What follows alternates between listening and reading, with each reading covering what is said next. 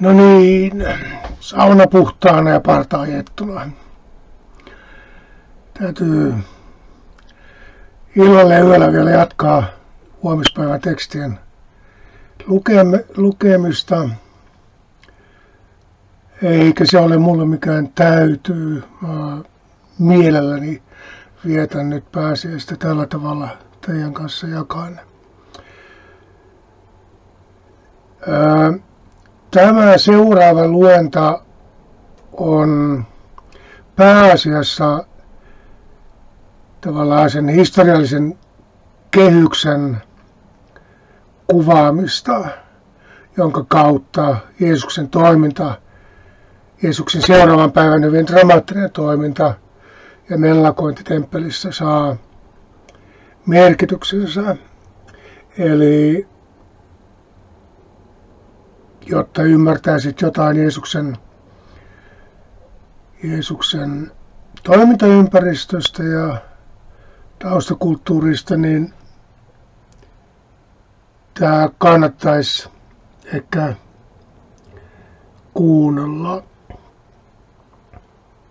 Mä en edellisessä luennossa mua häiritsi, kun mä oon saanut tekstiä vyörymään oikein toivotulla tavalla. Nyt mä käytän vähän toisenlaista menetelmää siihen, että toivottavasti onnistuu paremmin. Ja sitten on silmälasit hukassa.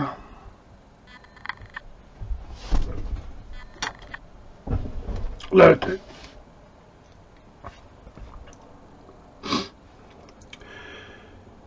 Eli Markus että niin Jeesus saapui temppeliin, Jerusalemiin. Hän meni temppeliin ja katseli siellä kaikkea lyhyt toteamus, mutta tämän viittavalle mellakoivan sisään tulon jälkeen selkeästi hakeutui rauhaan tarkistellakseen sitä, mihin oli tullut, mitä se oikeasti on, ja miettiäkseen, mitä seuraavana päivänä aikoo täällä tehdä. Näin epädramaattisesti päättyi Markuksen kuvaus kaupunkiin saapumisesta. Muurin ulkopuolella häntä oli ensimmäistä kertaa joukolla ylistetty Messiaana. Siihen olivat osallistuneet lähinnä samaa tietä kulkeneet ihailijat ja ne, joita nämä olivat ennalta innostuneet. Temppelin sisällä oli valtava tungos, kaukaa tulleita pyhinvaltajia, eikä hän ollut kasvoiltaan tuttu, varmaan juuri kenellekään. Siellä hän sai sulautua väkijoukkoon, jossa juuri kukaan ei häntä tunnistanut.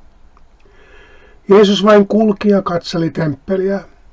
Ehkä hän muisteli lapsuutensa vierailuja täällä vanhempiensa kanssa. Ehkä hän mietti viimeisintä vierailuaan ja sitä, miksi hän lakkasi tulemasta uudestaan. Aikuisena hän oli maantieteellisesti ja henkisesti pysytellyt mahdollisimman kaukana instituutiosta, jonka vaikutusvallan ulkopuolella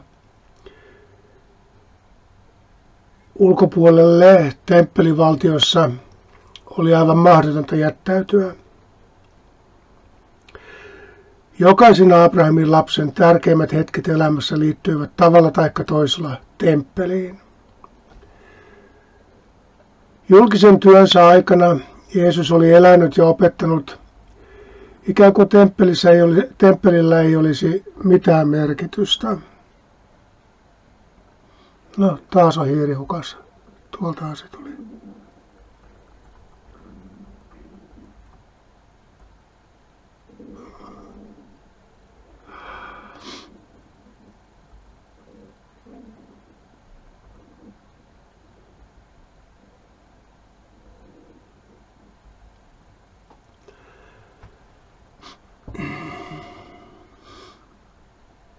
Hän ei ollut koskaan suoraan puhunut temppeliä vastaan, mutta yhdessä äärimmäisen tärkeässä, asia, tärkeässä asiassa hän uhmasi sen yksinvaltaa.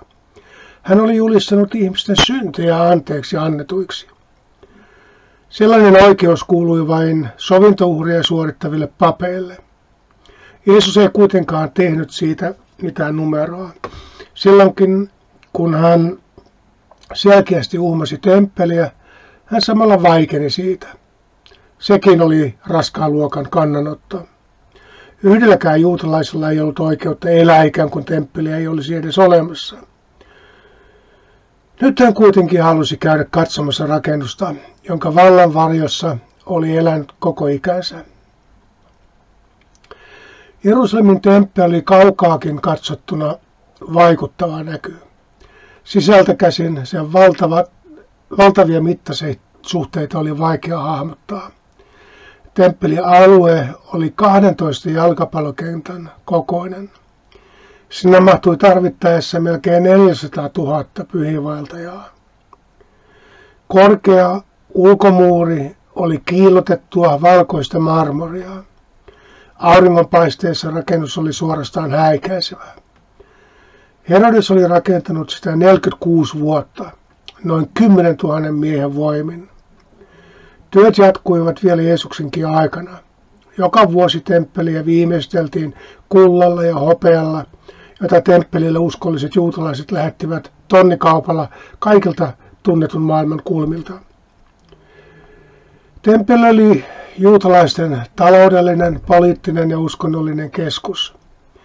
Kaikkein suurimpien intohimojen tyyssiä. Koko uhattuna ollut kansallinen identiteetti oli ankkuroitu tuohon rakennukseen.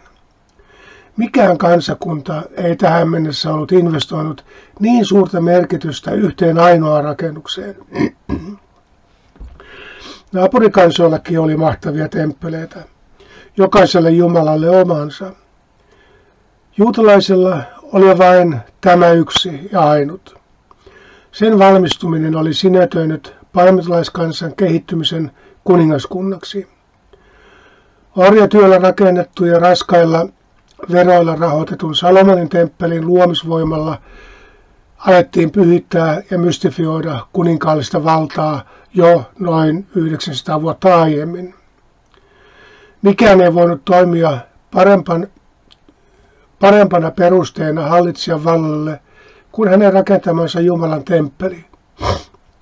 Monta kuningasta ehti taistella temppelin hallinnasta ennen kuin babylonialaiset tuhosivat sen vuonna 586 ennen Kristusta ja veivät kansan eliitin Baabelin pakkosiirtolaisuuteen. Profeetat pitivät tätä Jumalan rangaistuksena. Yleensä pakosti siirretyt heimot kotiutuivat ja sopeutuivat uuteen ympäristöönsä mutta juutalaiset onnistuivat säilyttämään identiteettinsä ja perinteensä. 70 vuotta myöhemmin pakkosiirtolaisuuteen palaneet juutalaiset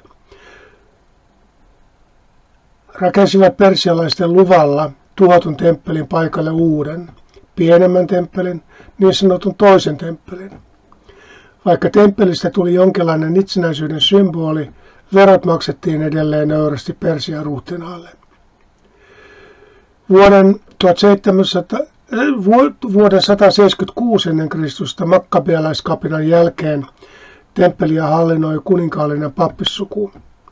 Koska Herodes oli saanut kruununsa Roomalta, hän yritti liehitellä kansaa laajentamalla temppeliä ja kohentamalla sitä uuteen loistoon. Valtaisa rakennus kantoikin jo hänen nimeään ja legitimoi hänen vihattua kuningasvaltaansa. Herodeksen temppelin rakenne saneli myös sen, mille tasolle kukin kuului valtakunnan puhtaus ja pyhi, pyhyyshierarkiassa. Ei siinä sinänsä mitään erikoista ollut. Kaikkien kansojen temppelit ja alttarit tekivät samoin.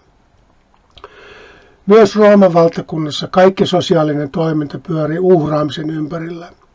Roomalaiset olivat erityisen huolissaan kaikista poikkeavista ja epänormaaleista ilmiöistä – niiden katsottiin kielivän jumalten tyytymättömyydestä, tulevista kriiseistä tai onnettomuuksista. Senaatin tehtäviin kuului päättää, minkälaisilla uhreilla normaalius ja rauha saataisiin palautettua yhteiskuntaan. Rooman valtakunta pysyi järjestyksessä uhraamisen kautta. Jokainen kansalainen löysi oman paikkansa Jumalten säätämässä maailmassa juuri tietyn alttarin äärellä. Kaikkialla maailmassa kokoonnuttiin uhraamisen ympärille. Uhri yhdisti, samalla kun se piti sosiaaliluokat erillään. Juutalaisille, juutalaisilla tämä vain korostui, koska heillä oli vain yksi uhrialttari yhdessä ainoassa temppelissä. Uloimpana ja kaikkein matalimmalla paikalla temppelissä oli esipiha, jonne pakanaturistien piti jäädä. Sitä pidemmälle eivät Rooman sotilaatkaan päässeet. Porteissa, josta, joista pääsi sisemmälle temppeliin, oli kolmella kielellä varoitus kuolemanrangaistuksesta, joka kohtaisi kaikkia, paitsi rituaalisesti puhtaita juutalaisia. Seuraavina olivat naisten piha sekä miesten alue, joiden, joiden jälkeisestä portista ylöspäin pääsivät leeviläiset ja siitä seuraavasta portista vain papit. Kaikkien pyhimpään ja samalla lähimmäksi Jumalaa pääsi vain ylimmäinen pappi, ja hänkin vain kerran vuodessa. Rooma oli kuitenkin varmuuden vuoksi ottanut haltuunsa ylipapin rituaalisen viitan. Maaherra säilytti sitä kaikella arvokkuudella tarkoin vartioidussa holvissa ja luovutti sen käyttöä varten suurten juhlien ajaksi. Kaikki tiesivät, että viitta saattaisi jonakin päivänä jäädä lopullisesti roomalaisten kaappiin. Silloin se luovutettaisiin vain sellaiselle ylipapille, jonka yhteistyöhön ja hallintoon Rooma todella luottaisi. Viitta oli juuri luovutettu pääsiäisjuhlaa varten. Papiston helpotus oli suuri. Pilatus siis edelleen luotti Kaifaksen ja hänen neuvostossa kykyyn ylläpitää rauhaa maassa. Juutalaiselle Jerusalemin temppeli oli ainoa paikka maailmassa, jossa taivas ja maa koskettivat toisiaan. Tämä oli kosmoksen keskipiste, paikka, joka yhdisti luodun luojansa. Tietenkin Jumalan uskottiin olevan kaikkialla, mutta erityisesti hän oli läsnä temppelissä. Se oli myös ainoa paikka, jossa Jumala vastaanotti itselleen annettuja uhreja. Kaikilla rituaalisesti puhtailla juutalaisilla miehillä oli mahdollisuus saada näköyhteys siihen paikkaan, johon koko kansan anteeksiantomonopoli oli keskitetty. Uhri palautti heikentyneen tai rikkoutuneen suhteen Jumalaan. Uhri lunasti uhraajan takaisin siihen suhteeseen, jota hän oli tahallisesti tai tahattomasti rikkonut. Monista epäpuhtauksista ja synneistä saattoi puhdistautua vain temppeliuhrien avulla. Hebrealaiset kirjoitukset eivät koskaan selitä, mitä tämä synnistä lunastava kipper oikein oli. Synti oli juutalaisille vahvasti yhteisöllinen asia. Se vapautti pahan voiman, voiman vahingoittamaan yhteisöä ja sen jälkeläisiä sukupolvien ajan. Jos syntiä ei sovittaisi, uhrilla yhä kansa ja sen maa altistuisi tuhovoimille. Siksi temppelirituaalit suolivat koko kansaa hävitykseltä. Tietoisten ja tahattomien syntien tekeminen tuli köyhälle talonpojalle ja hänen perheelleen kalliiksi. Se merkitsi kallisarvoisen ravinnon uhraamista. Kaupunkikuvaa dominoiva rakennus oli kaikille jatkuva muistutus uhraamisen välttämättömyydestä. Riippumatta siitä, kuinka kauas juutalaiset olivat joutuneet kansansa kotisijoilta, tänne oli pakko tulla uhraamaan. Harva uskalsi olla täyttämättä velvollisuuttaan temppeliä kohtaan tai elää ilman sen tarjoamia jumalallisia palveluja. Yleensä ainakin 9000 pappia ja leeviläistä pyöritti rituaalikoneistoa, joka samalla oli aikansa suurin teurastamo, koko maailman suurin. Monet papeista asuivat maaseudulla, mutta tulivat kahdesti vuodessa suorittamaan viikonpituista temppelipalvelua. Hyvä pappi oli myös erinomainen teurastaja. Eläimet tapettiin terävillä työkaluilla ja nopeilla, tarkoin harjoiteluilla liikkeillä. Osa uhrieläimistä poltettiin kokonaan Jumalalle, osasta valutettiin vain veri ja kaavittiin iljetystä nahasta rasva alttarille. Loput palautettiin uhraajalle aterialihana tai vietiin taljoineen papiston keittiöön. Uhrieläimet olivat arvokasta kauppatavaraa. Juhlapäivinä niiden tarve saattoi olla jopa kymmenissä tuhansissa. Yli parisadan neliömetrin kokoisella alttarilla yötä päivää palava uhri tuli kulutti hehtaareittain metsää. Myös Pilatus tuotatti joka päivä vuohen ja pari lammasta uhrattavaksi keisari Tiberiuksen turvallisuuden puolesta. Pelkästään siihen kului yli tuhat eläintä vuodessa. Suurten uhrijuhlien aikana, joita oli kolmesti vuodessa, Kidronin puron vesi, johon veri huudeltiin, tuli niin sakeaksi verestä, että sitä myyntiin maanviljelijöille lannoitteeksi. Puron nimi ei turhaan tarkoita sameaa, tummaa tai mustaa. Koko alueen yllä leijui paksu poltetun lihan savu. Suurin sovintojuhlan aikana kaikkein pyhimpään pirskottiin syntipukin verta. Se oli tärkein uhrieläin koko vuoden aikana. Se puhdisti koko temppelin rituaalisesta epäpuhtaudesta, jota oli aiheutettu joko tahallaan tai tahattomasti. Samalla se puhdisti koko kansan jokaisesta synnistä, jonka Toora tunsi. Tämä oli vuoden odotetuin ja pelottavin hetki. Kaikkein pyhimmässä saattoi tapahtua silloin mitä tahansa. Pyhin oli joskus kaikkein pahin. Kaikkein pyhimmässä, pyhimmästä palattuaan ylipappi juhli sitä, että oli taas kerran selvinnyt Jumalan huoneesta hengissä. Katsoessaan puhdistautumisriitteihin tunkelevaa kansaa, Jeesus ilmeisesti jo tiesi, että jos hän toteuttaisi suunnitelmansa, niin tästä kansanjoukosta hän ei selviäisi hengissä. Ihmiset, jotka suurin kustannuksin ja vaivoja säästelemättä etsivät lunastusta synneistään, tulisivat yhtenäisellä raivolla puhdistautumaan hänestä. Temppelin liikevaihto oli valtava. Papisto hallinnoi todella suuria rahasummia. Jokainen mies maksoi vuosittain päiväpalkan verran temppeliveroa. Sen lisäksi kaikkialta, missä juutalaisia eli, kerättiin kymmenyksiä ja vapaaehtoisia lahjoja temppelin ylläpitoon. Pyhivaltajat käyttivät vierailunsa aikana erityisesti siihen tarkoitukseen säästettyä kymmenystä. Sitä sai käyttää vain temppelissä.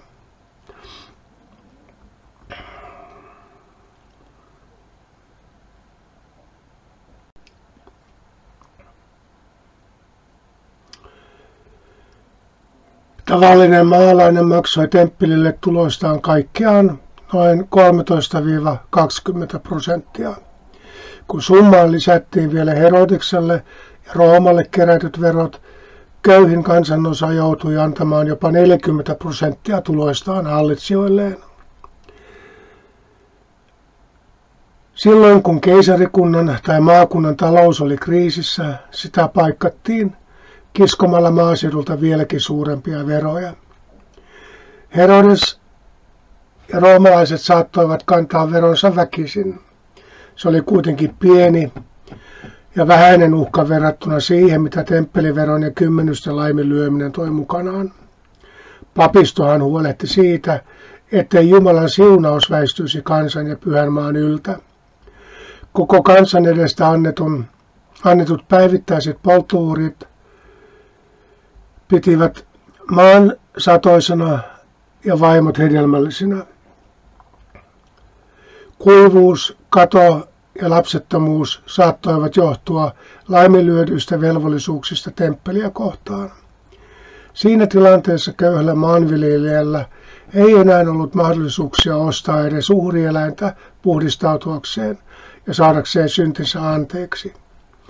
Kun temppeli ei antanut velkoja anteeksi, sen suojaava vaikutus alkoi rakeilla, rakoilla ja aina vaaniva pahuus pääsi vahingoittamaan maata ja kansaa. Sekin maa, jota temppeliaristokratia ei omistanut, oli kuitenkin Jumalan oma. Tästä syntyi vähitellen käsitys pyhästä maasta, Jumalan omana tonttina maan päällä ja pyhästä kansasta, jolla oli siihen yksin oikeus. Kansa ei todellisuudessa omista tätä maata, mutta pyhä maa on vuosisatojen ajan alkanut omistaa kansan. Jokainen Jokaisen tulisi olla valmis vuodattamaan verta sen rajojen puolustamisessa. Maan pyhyydestä tulee elämää arvokkaampi asia, joka alkaa itsessään vaatia uhreja. Jeesus tiesi, että uhria vaativat voimat eivät aina pysy rituaalisissa raameissaan. Tuhannetkaan litrat temppelissä vuodatettua verta eivät aina riittäneet pitämään pahuuden voimia kurissa. Silloin pyhän maan ja sen pääkaupungin suojelemiseksi vaadittiin verenvuodatus.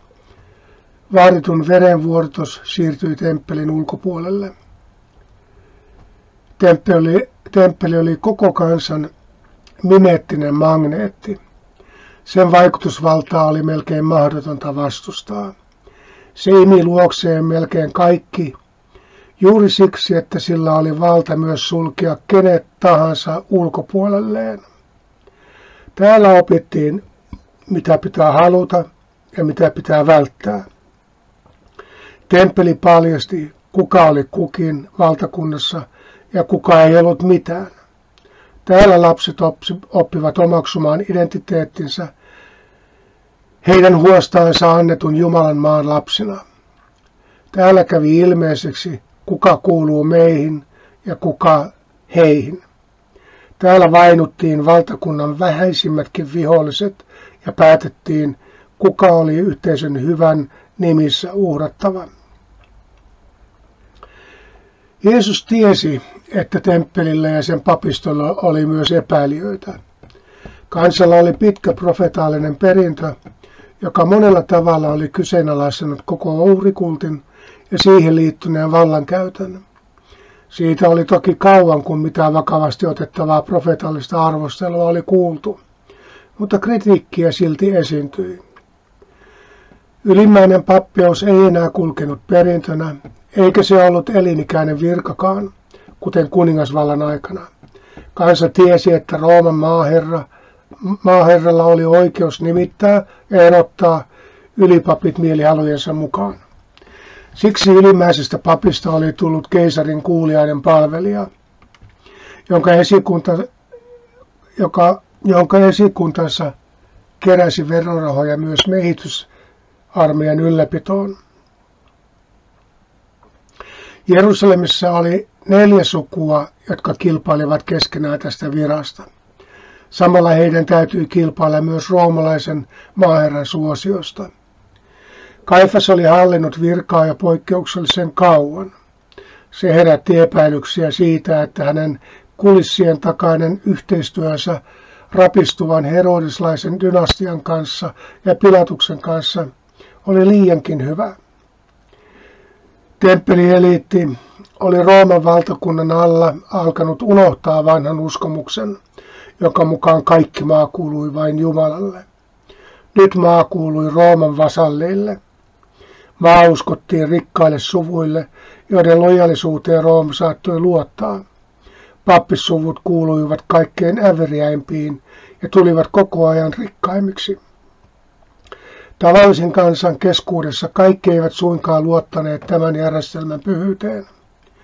Joidenkin oli, joidenkin oli vaikea niellä sitä, että sama ylipappi, joka suurena sovintopäivänä edusti koko kansaa Jumalan edessä, edusti loppuvuoden kansaa Rooman ruhtinaiden edessä. Moni kaipasi sitä aitoa alkuperäistä loistoa ja kunniaa, kun vapaa kansa palvoi Jumalaan, Jumalaa kuningas Salomonin rakentamassa ainoana oikeana pidetyssä ja alkuperäisessä temppelissä. Silloin papistokin oli Jumalan valitsema, eikä pakana hallitsijoiden nimittämä. Temppeli elittiin kuuluvat sadduseukset eivät erityisesti arvostaneet pyhiä kirjoituksia ja olivat hyvin skeptisiä ikuisen elämän, enkeleiden ja demoneiden suhteen. Roomalaisilta saatuun valtaan he kuitenkin uskoivat ja pitivät sitä, siitä lujasti kiinni. Sen avulla poliittinen ja uskonnollinen hierarkia pysyi tarpeeksi vahvana. Osa fariseuksista ja kirjanoppineista oli alkanut puhua siitä, että Jumalan voisi koorta muuallakin kuin temppelissä. Hänen siunauksensa lepäsi kaikkialla, missä kaksi tai kolme kokoontui tutkimaan Tooraa. He yrittivät rituaalisen puhtauden kautta pitää yllä temppelikultin kaltaista pyhyyttä melkein missä paikassa tahansa. Siksi heistä tulikin koko kansan moraalin ja rituaalisen puhtauden vartioita, eräänlaisia korttelipappeja, jotka jatkuvasti nuuskivat Jeesuksenkin toimia. He eivät avoimesti kapinoineet temppeliä vastaan, mutta ottivat etäisyyttä siihen nähden. Tavallinen Juudean ja Galilean maanviljelijä eli vain yhden sadon päässä perikadosta. Silti temppeliä hallitseva aristokratia huolehti enemmän maanomistajien kuin maan, maalla työskentelevien eduista. Se herätti pelonsekaista katkeruutta temppeliä kohtaan. Moni oli jäänyt loputtomaan ja toivottomaan velkasuhteeseen temppelille, joka kansallispankin tavoin hallitsi kaikkia velkoja. Siksi väkivaltaisiksi yltyneet protestit ylipapillista valtaa ja temppelielittiä vastaan syttyivät nimenomaan köyhien talopoikien keskuudessa. Heillä ei ollut enää mitään menetettävää. Näille ihmisille Jeesuksen puheen Jumalan ilmaisesta ja anteeksiannosta ja ehdoitta rakastavasta Jumalasta oli uskomattoman hyvä uutinen, myös taloudellisesti. Temppelin auktoriteetin, vallan ja talouden kannalta se oli vaarallinen uutinen.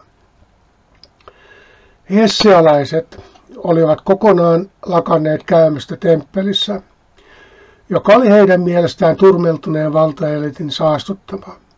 He olivat tyystin pettuneet koko väkivaltaiseen systeemiin ja eristäytyivät omiin suljettuihin yhteisöihinsä.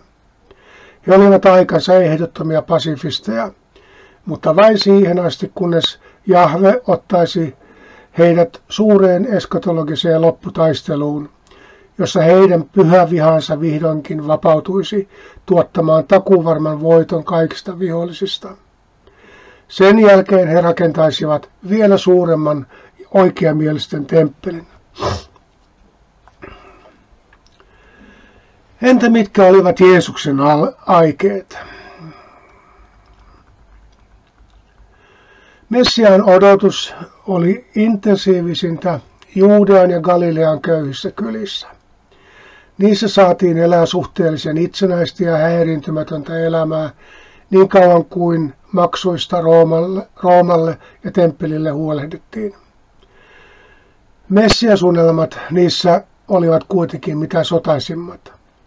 Maaseudun köyhät odottivat hyvää ja oikeudenmukaista kuningasta, joka vapauttaisi heidät sotilaallisesta ja taloudellisesta sorrosta. Monet heistä vihasivat temppelin aristokraatteja. Silti he olisivat milloin tahansa olleet valmiit kuolemaan temppelin puolesta. Kaikille oli kuitenkin selvää, että nimenomaan siellä Messias ilmestyisi. Juuri sieltä käsin Messias tulisi eräänä päivänä vapauttamaan kansansa. miehitysarmeijan ikeestä. Kaikki kansallismieliset, poliittiset ja taloudelliset unelmat olivat pohjimmiltaan uskonnollisia unelmia. Temppeli sekä erotti että yhdisti juutalaisia. Temppeli rakensi ja piti yllä suuria taloudellisia ja sosiaalisia eroja. Sen rooliin ja merkitykseen liittyi paljon opillisia erimielisyyksiä. Silti kaikille yhteinen uhrialttari yhdisti riitaisen kansan. Päivittäin vuodatettujen uhrien veri piti heidät koossa. Kylissä ja pienimmissä kaupungeissa ei juuri nähty Rooman sotilaita, mutta temppelin kyljessä näillä oli oma linnoitus.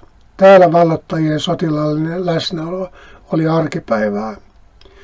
Rooman keisari oli milloin tahansa, olisi milloin tahansa voinut kieltää koko temppelin toiminnan.